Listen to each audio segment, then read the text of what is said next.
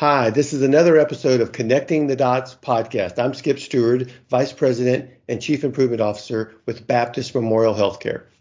Hey, everybody, I'm H.F. Mason. I'm a General Surgeon and Chief Medical Officer at Baptist Memorial Hospital, DeSoto. And hey, everyone, I'm Jake Lancaster. I'm an internal medicine physician and the Chief Medical Information Officer for the Baptist System. Well, today we are so incredibly excited. We have Dr. Rick May from Vizient uh, with us today. And Dr. May, if you would tell us a little bit about your role at Vizient and about your background. Well, thanks, Skip, and thanks for having me today. I really appreciate uh, the chance to talk with you all. Uh, it should be fun today. The uh, so Vizient, I'm is called a senior principal. It's kind of like a senior vice president, but most importantly, I run the Vizient Clinical Quality Improvement Consulting Team. So I like to tell folks I have the best job at Vizient that there is. I get to go around the country working with hospitals, really focusing on patient care and improving quality in a variety of different areas. So um, my, my job is always interesting, always fun, um, always changing, certainly. So uh, my, my, background, I spent more than 20 years working in Colorado as an orthopedic trauma surgeon, trained there at University of Colorado and also at Denver Health probably relevant to this conversation is prior to my doctor life, I was a big data analytics computer nerd.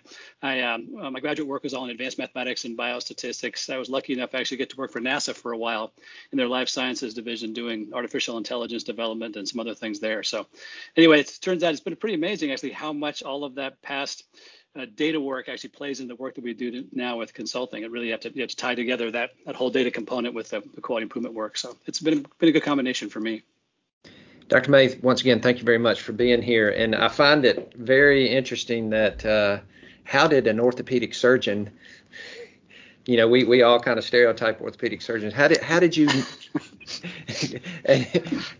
how did you transition into the uh, into the improvement world?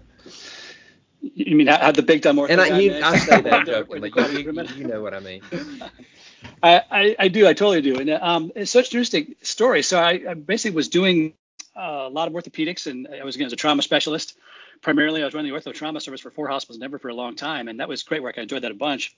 And then actually, just coincidentally, over, over breakfast one morning, I was talking to one of my internal medicine colleagues, and uh, she was a very smart woman, and she was internal medicine, not orthopedics, as you might imagine. So, anyways, so she started talking about this new job that she had taken and was working with hospitals on quality improvement. And I was I was fascinated by the conversation. I was like, so wait, what do you do every day? And she's like, well, we get to go talk with hospitals about about sepsis and pneumonia and, and infections.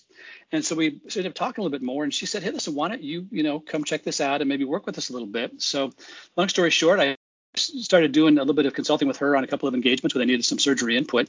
And then over time, I really, really enjoyed it. So I started doing less and less orthopedics. I kind of scaled down that work and did more and more consulting. And after about 10 years, I finally hung up my scalpel and said, I'm going to do this full time. So it's been a, it's been a great transition for me. I really enjoyed it. And I, and I suppose your background in, in mathematics, statistics, that, that all was, was very well suited for uh, for this improvement work with all the data that you look at and data that you analyze? Yeah, actually, I didn't plan it that way. Uh, I just I really enjoyed the math when I was younger, growing up, and all the computers and statistics pieces. But um, no, it's actually turned uh, really, really helpful. As you might imagine, so much of the work we do today, it's, it's really a combination of being able to sort through the vast, vast amounts of information of the data that hospitals have. And we, we, we know this, hospitals are sometimes flooded with, with too much data and not enough information. So how to get in there, how to dig through that, pull out relevant information, and, and particularly given the hat that I wear, is is always talk about you got to pull out and translate in a way that really makes sense to all the clinicians, but certainly the physicians, because they, they want to be data driven. You got to put you know stuff in front of them that's reliable, that's actionable, that they understand, that they can relate to. And, and as, as, you guys know, in general, if the data makes doctors look good, then the data must be great. If the data if the data doesn't make them look good, then the data must be crappy. So, so in general, you have to work very hard to make sure that data is solid across the board. Um, but as you might imagine, you, you got to get that that that buy-in with the data. You have to have that data as a baseline, and then on top of that, you can start layering in the improvement work that we do. But without that data as a starting point, it's very difficult to get much farther in the, in the process. Yeah, and and speaking of the data coming out of hospital systems, you know, we we've talked a while about you know the quality of the data in our health record systems and how poor quality it is, and sometimes how you can't trust it. Um, you know, how does that compare to the data you were dealing with at NASA, and what have you seen as far as, I guess, the transition over the years as far as um, you know how good and reliable is is the data nowadays? Um, Well, you know, the, the, the term that you guys I'm sure have heard is, is big at big at NASA with everybody. It's the whole garbage in, garbage out idea, right? And it, it's a risk in any industry. Um, uh, place at NASA, you have the advantage. There's a lot of very smart folks that are used to dealing with data, and they do a lot of redundant work um, in a lot of different situations to make sure the data is as accurate as possibly can be. Now, now, that said, you guys may have heard there's a couple of times over the last few years, like one of the Mars landers, for example, actually ended up augering into the surface on on entry into the Martian atmosphere because they simply did the math wrong. They, they blew data basically. So it does happen at NASA even. Um, I, I, think that, which, but back to your point, is that the challenge with hospitals today is again, you have so much data, but at the end of the day, if you think about the sources, a lot of the times we're relying on really essentially non-clinical data, basically billing data, administrative data, to make decisions. And and we know it's not great, but we're stuck with it because we, we really have nothing else to work with. It's either it's either administrative billing data or nothing at all. So I, one of the key things we like to emphasize is saying, you know, use the data you have, recognize its limitations but when it comes to example the billing data, we always have this common saying, which is that high level administrative data, it tends to give you the questions. It doesn't really give you the answers, right? So, for example, if you look at the data and the data suggests, hey, maybe in our orthopedic surgery we have too high a renal failure rate. Okay, that's good information, but you really can't hang your hat on that until you do the deeper dive. So we talk a lot about tying back that high level data. Again, it's, it's not like it doesn't have use, it does, but understand its limitations and then drill down. Go into the charts, you know, look, look as much as you can for the information coming up, you know, as close to bedside as you can get, interviewing the nurses, talking with the folks there. And that's what helps really flesh out what's really going on. That's what will give you the answer ultimately at the end of the day. When, when you say you work for, um, you know, you work for Vizient and you lead their quality improvement consulting group. And you know, what does that look like when a hospital calls you guys up and says, "Hey, we uh, we need y'all's help with our quality"? What what what what do you guys do exactly? Well, the biggest thing is, and we actually sometimes get exactly that kind of a phrase question. We have problems with quality. sometimes we don't know what that means. It's, like, okay, you mean you're having problems with your quality from a scoring standpoint, like your CMS stars look bad. Sure. You have you have quality because you've talked with your docs and they say there's a real breakdown in terms of your systems. Is, is it a cultural issue? Is it a safety issue? So really, the first level of work is just really understanding as much as we possibly can, having them really clarify the, the, the question for us. What, what's their concern? What are, what are they going after? Um, as you might imagine, there's a whole range of different stuff that may focus on. But once we have some clarity about what specifically it is, is, is it a is it the CMS stars? Is it wow we think our sepsis numbers are up? Wow, the docs and the operating room tell us we got a real problem developing here. Um, it, we have, have a pretty standardized approach. You might imagine we're going to pull all the data we possibly can and all the information we can. So again, there's data systems available, and some of that stuff we'll pull it out. Like looking at CMS metrics, for example, CMS stars. There's a lot of national data we can get our hands on, which is helpful. A lot of things look more subtle. If the surgeons are worried about a safety issue in the operating room, there's not going to be any data particularly that really characterizes that very well. maybe the numbers show a little bit of a problem, but a lot of times it's a lot more subtle than that. So again, we'll go in, we'll actually do again chart reviews and interviews as much as possible. Um, and again, through that those conversations and that information gathering process, that's we start to get our arms around. You know, is this problem real? Is it significant? Is the performance we're seeing really out of whack with what you see around the country and other places? Um, once you kind of know that baseline, then the real work begins, which is to you know go in, talk with the folks involved with us, the physicians, the nurses, the hospital administrators, and really share what we found, but really understand that, you know, from their standpoint, one is the the findings resonate with what they're seeing, what they're they're thinking, but also talk about, you know, solutions. In other words, what kind of recommendations can we give? What kind of solutions can we implement that are really going to work in their system? Because you might imagine we, we work a lot of places. We just have some ideas of what's going to work, but every hospital is unique. So you really got to have those in-depth conversations to understand what's going to really be a solution that'll work in a particular setting. You talked a little bit about uh, CMS stars and some of the nationally reported data.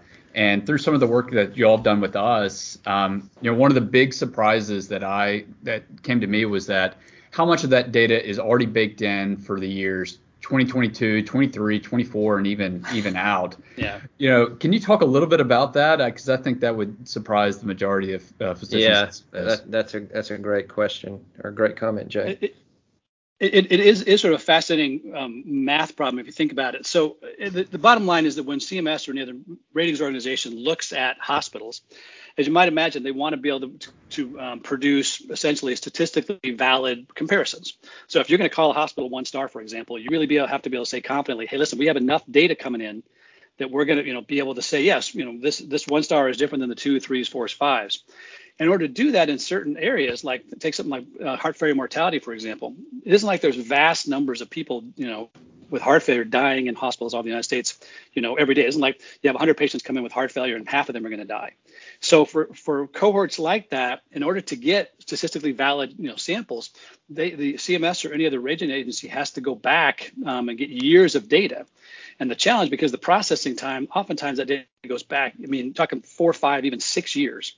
So if you look at, for example, the CMS star ratings today, the 2021 was published on the website right now, that data goes back as far as 2016 right? And it's three years worth of data. And why that's so critical, what you're, what you're alluding to earlier, was in order to fix that data, you got to roll off. You know, if it's bad, you got to roll off potentially three years worth of data, but it's five years in arrears. So now you're talking about you're not going to be able to significantly change that metric, not for the 2022 scar, stores, um, scores, not for the 2023, maybe a little bit in 24, but more likely 25 and 26. And, and back to your point, 100% obviously the 2021 scores that's already in the can.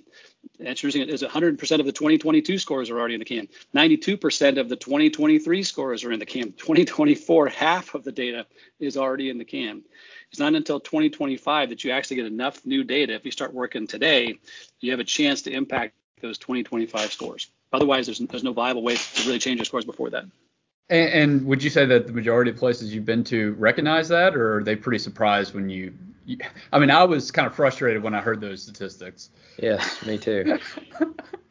uh, actually, it turns out I don't think anybody knows those numbers. Well, I, sh- I shouldn't say nobody. Somebody somewhere must know it, but I have yet to go to a hospital anywhere where the physicians, administrators, the nurses there, that anybody really understands that dynamic. I think people know that the data is coming from the past, but people don't really appreciate how far in the past it is and how long it's going to take to roll off those bad quarters. And and not only do do the hospitals do we not know understand that, but but the public who you know they're making their healthcare decisions based on star right. ratings, and I'm going to go to this hospital and or that hospital based on their star rating. When when you know they're they're not making decisions based on the best available data. And and my question is, do you ever see that changing? Is there any way that that the public folks who are looking for high quality places to to get their health care that they can get you know quick up to date data well, well i guess sort of a two part answer uh, one it's got to change because I mean the, the, public obviously needs to know much more concurrent data. I mean, to tell people what happened half a decade ago about a hospital is not particularly helpful. Sure. But but as importantly, almost more importantly, think about the teams in the hospitals that are trying to fix this stuff right? The data being so far out of out of date, you know, so far in the past. I've, I've had hospitals we talked to who've said, you know, wait a minute, you're, you're, talking to me about my cardiac surgery. The surgeons we have today aren't even the same surgeons we had five years ago. It's, it's a whole different group of folks. So there's no question about the fact that it's got to change in the future. Now the question is, how is it going to change? Because right now, if you look at the national rating agencies like CMS or Leapfrog or all of them, you know, they have a pretty much a set cadence in terms of how they bring that data in. Again, it's all continuously based on administrative data, so it's sort of a regular cadence how that information comes in. And so, unless we sort of as a country or even as individual hospitals start shifting over to saying, let's go to a better source, again, a source closer to the bedside, let's start looking at really at, at information EMR, don't wait six months to pull that out, pull it out much more concurrently, um, be able to process it much more quickly and get it back not just into the hands of our of our physicians, our providers, but also to the public in some way. I mean, that's what we have to move toward. I, I think honestly, though, guys, it's it's I, I'm not holding my breath to say that, that any of the big national organizations, the rating organizations, are going to do that anytime soon. I think it's going to have to come from the hospitals themselves. They're going to have to make that change. You know, so so going back to, to one other thing that you were talking about when you do this consulting work, um, you kind of help hospitals prioritize what to work on first.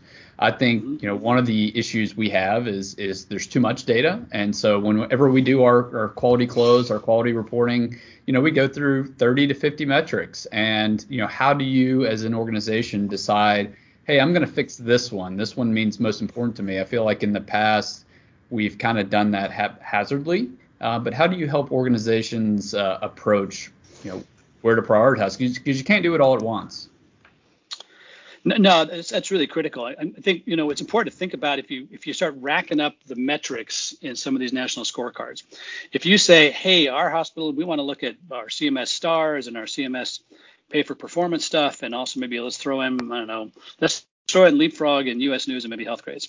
Um, you've just thrown in together about 527 something like that, give or take metrics, right? So, I mean, there's no way that a hospital can even take on, you know, probably 10% of that is crazy, crazy how much information there is. So it really comes down to having a lot of, again, very, uh, you know, very specific conversation about you know what is a hospital you know we're going to care about? Is it that cms is, is so important to us from a revenue standpoint it's so important to us from um, you know this, that scoring that's something that, our, our, that our, our, patients are hanging their hats on that's going to be kind of thing we're going to focus on. Is it going to be some of the other scoring systems? But the key is to go through and say okay these are the metrics that are really most important to us in terms of our overall strategy strategically in terms of how we want to deliver quality but also strategically in our market then even when you're doing that you say hey we're going to make it cms or we're going to make it cms and leapfrog even then you'll still be stuck with too many metrics to track. So a lot of the work we do, um, which we've done with, with Baptist and some other systems, is take all those metrics, all 500 plus of those, put them into essentially a big analytics tool that says, okay, we know that the weights of some of these things are different. We know there's some overlap in the different score score systems. We know that if you want to move your stars fast, you know, your scores fast, you got to look at stuff that's not quite as far in the you know the distant past. You know, you look at take that all into account by doing that, it's actually you can through the analytic process you can identify the top you know 10 to 15 to 20 or so metrics that because the way they're weighted very heavily because they're duplicated across multiple scorecards because they can be fixed relatively quickly we also take into account how hard or how easy it is to fix certain things. Because you know certain areas in the hospitals are really tough to fix and some are a lot easier. If you put that in, into the system, you can find that top 20 or so that have become now a reasonable list for the take, hospital to take on um, you can then go in and also say, hey, okay, listen, what's what's realistic in terms of improvements? Can we, can we improve this 2%, 5%, 10%, 20%? And we work with hospitals a lot to talk with their teams to say, hey, listen, based on what you've done, what do you think? We can share our experience nationally to say, hey, when it comes to heart failure mortality, yes, a 10% improvement year over year is probably appropriate, but you're never going to get 50. But something like central line infections, hey, we know you can actually improve that faster. So here are some targets. Um, but by going through the math and then having that very, you know, sort of in-depth conversation with the hospital, you are able to say, listen, we can take that 500 list and condense it down to something manageable like 20, and then really be able to put some very clear-cut goals in front of the teams that um, for them to work on. Sure. Um, I wanted to talk to you a little bit about, you know, first and foremost, we all want to improve the quality of care that that we give our patients, but how important is our documentation and, and truly documenting how how sick and how ill the patient is? Because you know CMS and, and other scorecards you know they give you a risk of mortality. And and you know this patient should have X risk of dying in the hospital. And, and it seems like a lot of times we we fail to truly document how sick the patient is which can affect affect our scorecard. Well, you bring up a critical point because if you think about how the how the scoring system works, but even even how we collect and manage and respond to data, um, if that process is incomplete on the front end, right, collecting that information, that background information on our patients, um, we're never going to be able to to one op- optimize our scores certainly because so much, as you, as you, mentioned, so much relies on that risk adjustment. But but even more than that, in my mind, what's more important is the fact if you're not doing a great job of identifying the risk factors that are important to that patient's care and I mean not just somebody's going to write in a random chart someplace that nobody's going to see again, but actually identifying it, identifying it correctly, categorizing it correctly, and then setting up a system that you can respond to it at every step in that care process. If you can't do that consistently, then you're never going to be able to deliver really optimal care to patients. So it's absolutely critical in terms of you know capturing that information for scoring standpoint. If hospitals want to maximize revenue, it's important for that as well. But but I would contend that the most important part of that whole process is you got to capture the information to be able to respond. And one last piece I was mentioned is the different different you know treatments, different um, uh, conditions in the hospital, you, that's a different set of information that becomes important. There's certain risk factors that are very important for orthopedic surgery, but are much different in terms of, you know, different set of risk factors are important in heart failure management. So it's, it has to be patient individualized and also condition specific. Sure. Sure. To, to go along with that, you know, talking about, you know, so suppose you identified heart failure mortality, pneumonia mortality is something you wanted to improve upon, or, or length of stay.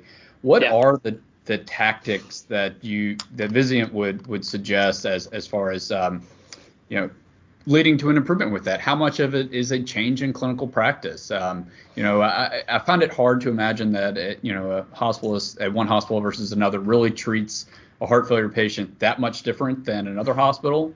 Um, but you know, what are the other things that go into it that you can adjust to to lead to improvements there? You know, that, that's such a critically important point. We really look at improvement in any particular area, in particular metric, for example, you really break into three different parts. And we sometimes draw this little this little you know pie graph and kind of divide it up. What's fascinating though is that that pie graph looks radically different depending on which area you're working on. So let's take your first example on heart failure mortality. Um, you're right. If you look around the country, this is like nobody knows how to manage heart failure. I mean, most of most hospitals we go to, they have good clinicians. They're smart folks. They, they recognize from a clinical standpoint really how to manage heart failure pretty effectively. So in that particular area, to come in and say, wow, we're going to radically change their, their clinical care at the bedside and make some big improvements, it, it's not going to happen, right? There, there isn't any really, there's no, no real area for lift there. What's fascinating though is for most hospitals, there's a huge opportunity on the documentation piece of that because the risk adjustment is so critical. And almost every hospital we go to, they have missed opportunities to capture those codes, those conditions correctly that will add to the risk adjustment. And it's amazing. You can take a pretty lousy looking hospital and by simply cleaning up that risk factor capture, all of a sudden they look like a much better hospital. Um, the third component, which which is sort of sort of a, a, wild card, which is there's other things sometimes like like use of palliative care. We call them the programmatic elements. That's our, our third leg of that stool. Um, sometimes hospitals are very effective using things like palliative care or other types of you know how to how to get the patients in out of the hospital more effectively. Sometimes it's not a factor. Um, let me contrast that with heart failure example where it's so much documentation, very little clinical, with something like central line infections, CLABSI, right? CLABSI, there's there's no real significant risk assessment that adds in. There's no not a lot of programmatic stuff like, like palliative care you can do that's going to help it. It's almost purely a clinical change. And what's fascinating is there you do see huge variance if you go around the country and look at different hospitals, how they manage their lines, oh, it's incredible the difference. Some are fantastic at. The nurses have been trained. They're consistently updated. They have management systems that track how they're tracking those lines and the dressings. And those hospitals have extraordinarily low levels of, of central line infection. Um, conversely, you can have very similar hospitals, similar patient populations who are not doing a good job of managing those lines. And they have sky high rates of CLABSI. So that's one of those areas that's 100% essentially, or maybe 99% clinical, and the rest is tiny. Heart failure mortality be the opposite. Very, very little clinical opportunity, much bigger coding and documentation. And the key is just to think about all those factors that go into it because you have to really deliver the whole package in most cases to get the improvement that you're looking for. You know, you talk about you talk about coding and documentation, and I'm just thinking about during during my med- medical school and during residency, and I'm sure in y'all's as well, is that you know we weren't ever taught no. We weren't taught this. I, I remember the first my first day on the job back in 1998, you know, in July, uh, the office manager in my in my clinic, she gave me a laminated card and it had these, you know, 99253, 99252, 99231, and I was like, what are these? and these are like, well, these are your codes that you have to, you know, code for your for your visits, and I mean, it just went totally over my head. And do you do you think, Rick? Do you think we more of that needs to be integrated into our into our health education, or is that something that we can learn as we get out? Uh, I, I, think it's got to be integrated more into the health education. There's no question. I mean, I always use the example of like DRGs. How, how many doctors you know that know much about DRGs and what goes into their DRGs? Maybe one or two. But like, I know, like my surgeon colleagues, you start throwing out things like a DRG 470. Those guys have no idea what you're talking about. They, they may know a CPT, but they have no idea about the DRGs. And then the more sophisticated questions about like which risk factors are important in a particular, you know, DRG or procedure, they have no idea at all. So I think back to your point, I think we need a lot more education about it, you know, during our training to get us started but I also think we have to be realistic. I mean, if you if you train them back in med school and then kind of let doctors sort of go their own way, they're going to push back and resist that all the way through. It needs to be really a lot of conversation about how to make that, you know, really reemphasize the importance of that all the way through, but also, frankly, as much as you possibly can, facilitate it. Make it easy as possible for the docs to be able to say, okay, I'm going to recognize this condition. I'm going to, you know, be able to identify the risk factors that go into it. You know, there's a lot of stuff we can do now with with basically electronic assistance through the EMR and everything else that can make that a lot easier for the docs because definitely need more education in med school, but um, they're not going to retain it if you can't have a way to kind of reinforce it and make it easier for them to, to carry out that coding going forward. Sure. Yeah, all I, all I remember about DRGs is that when when I first started, it was that the older surgeon he said, "Man, things were so much better before before the DRG came in. I think it was like 1985 or something like that." Yeah. It makes you wonder what we're going to be telling the, the, the youngsters that come, come along after us. What are we going to tell them was so much better back when we were young? I don't know what that's going to be exactly. So yeah, um, yeah. Before ICD 10, maybe. Um, exactly. There you go. You know, so so Vizient, you know, obviously you you help with improving the, the clinical quality, but also uh, Vizient also helps with reducing costs and and, and that variation mm-hmm. that's out there. What can you tell us about um, you know what you see at different hospitals as far as uh, how they go about adjusting their operational costs and what things uh, can Vizient help with to to reduce those? Well, it's interesting. Again, my, my primary focus is always the quality improvement piece, which again, that's what I really that's what I love, that's what I'm passionate about. Um, but I get I get asked to you know weigh in on some of those conversations where hospitals are talking with their providers about about cost, about operational things. Um, you know, it's interesting. We, we advocate really strongly for for a model that seems to work pretty well. We around the country the place that are really successful at this, which is sort of based on the, the, sort of simple tenet, which you guys I'm sure will totally understand, is the, the doctors are much better if you're doing stuff with them as opposed to doing stuff to them right? So we talk a lot about the idea of physician-led governance, and that that's physician-led governance not just in areas of quality, which seems to be kind of that's a, that's sort of a natural one people go to, but physician-led governance in terms of really resource utilization, in terms of cost, in terms of operations, and, and really talk about the fact that it's it's critical to work with the docs early, get them involved as real partners. I'm not talking about just a group that's going to sort of rubber stamp decisions being made by somebody else, but get them into the process and really work with them to, to educate them, bring them up to speed, facilitate that process for them. A lot of times hospitals will start with quality as a way to kind of, you know, have the docs cut their teeth in that area if they're most comfortable with that. But after a while, say, listen, okay, if we're going to be really good stewards of resources, we have to look beyond just the clinical care we're delivering. We got to look at how we're how we're purchasing things, what drugs we're using, and what what prosthetics we're using in the operating room. Because ultimately, in the day, the money comes from you know our system, our patient population, and if we're not looking out for that, our patients are going to suffer at some level. So we talk a lot about get the docs involved early, you know, have them be involved in that process as much as possible. Don't try and you know jam it down their throats. They're never going to like that or put up with it very well. If you can get them as true partners, um, these are smart folks, and once they kind of buy into it and understand the importance of it, we see that they can do great things in all those arenas. So so far we've talked mainly about hospitals and hospital quality. Uh, but I know you'll do work on the ambulatory side as well. Um, I, I, don't yeah. know if that side of you know publicly reporting ambulatory data is as mature as the hospital side. But what can you tell us about uh, where the direction in, in ambulatory quality reporting is going?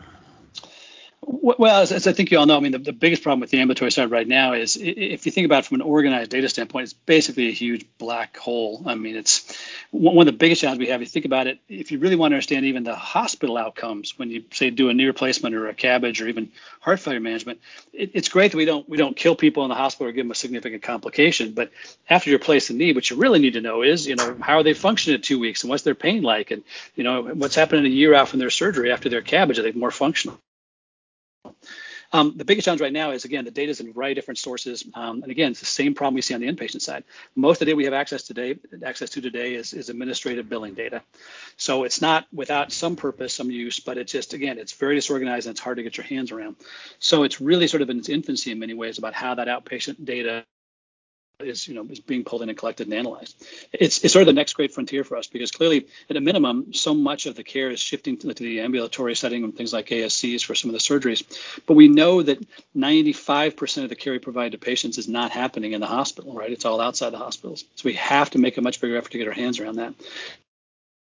But it's going to take a leap. It's going to take a big, you know, sort of fundamental jump to be able to start saying, okay, what kind of data do we really need to be collecting on the outpatient side and start being able to use that effectively to improve patient care? Because right now, we, we've looked for a lot of different sources, and there are little bits and pieces, little sort of you know bright lights in the darkness out there. But I'll tell you, as far as consistent data on most patients, it's just not available in any any kind of bulk way. And it seems like uh, you know the national government tends to change direction every every few years. You know, we start off with, with MIPS and HEDIS. Now we're on MACRA. You know, there should be a new acronym in, in a couple of years, I would imagine. Well, yeah, I mean, you got you got to you got to appreciate the effort at least. They think they're looking in that direction. Um, but but I think, I mean, honest, ha- having looked at this ourselves, I, I, think one of the reasons they struggle is it's a really tough problem. It's a tough problem. I mean, there, there's data tools out there that people are starting to use to collect that. We're, we're pulling in a lot more information through through our company Vizient from the outpatient side. Um, as it comes in, one of our challenges is figure out what to do with it. Again, like I said, tends to be incomplete in a lot of cases. We don't get it from everybody. We don't get it on every patient. It's very practice dependent in a lot of ways. Um, but I think, I think the government has the exact same problem. They, they struggle with you know better data because for Medicare they can get pretty much all the outpatient data from Medicare. But the same thing, it's it's billing data. So how do you turn that billing data into really viable clinical information you can use to improve care. Well, well, Dr. May, this has been fantastic listening. I always think about, uh, you know, there's a there's a phrase when it comes to strategic deployment that a friend of mine, Pascal, wrote a book called "Getting the Right Things Done," and I think of that phrase when we talk about this because it's really about what do we focus on with the data, and and we really have to decide what do we not focus on because there's so much data but I'm just so thankful for you, Dr. May. Uh, so thankful for the time that you're spending with us today, the time you're that you're spending with Baptist and helping us figure that uh, situation out and what to focus on and what not to focus on when it comes to our quality data. So, just on behalf of Baptist Memorial Healthcare, I just want to say a big, big thank you for your time today and and for the great work that you're doing. Well, Skip, you're very welcome, and uh, thank you for having me on today. It's always uh, great to have these kind of conversations. I really enjoyed a lot. So, uh, my pleasure. Thanks a lot, Rick.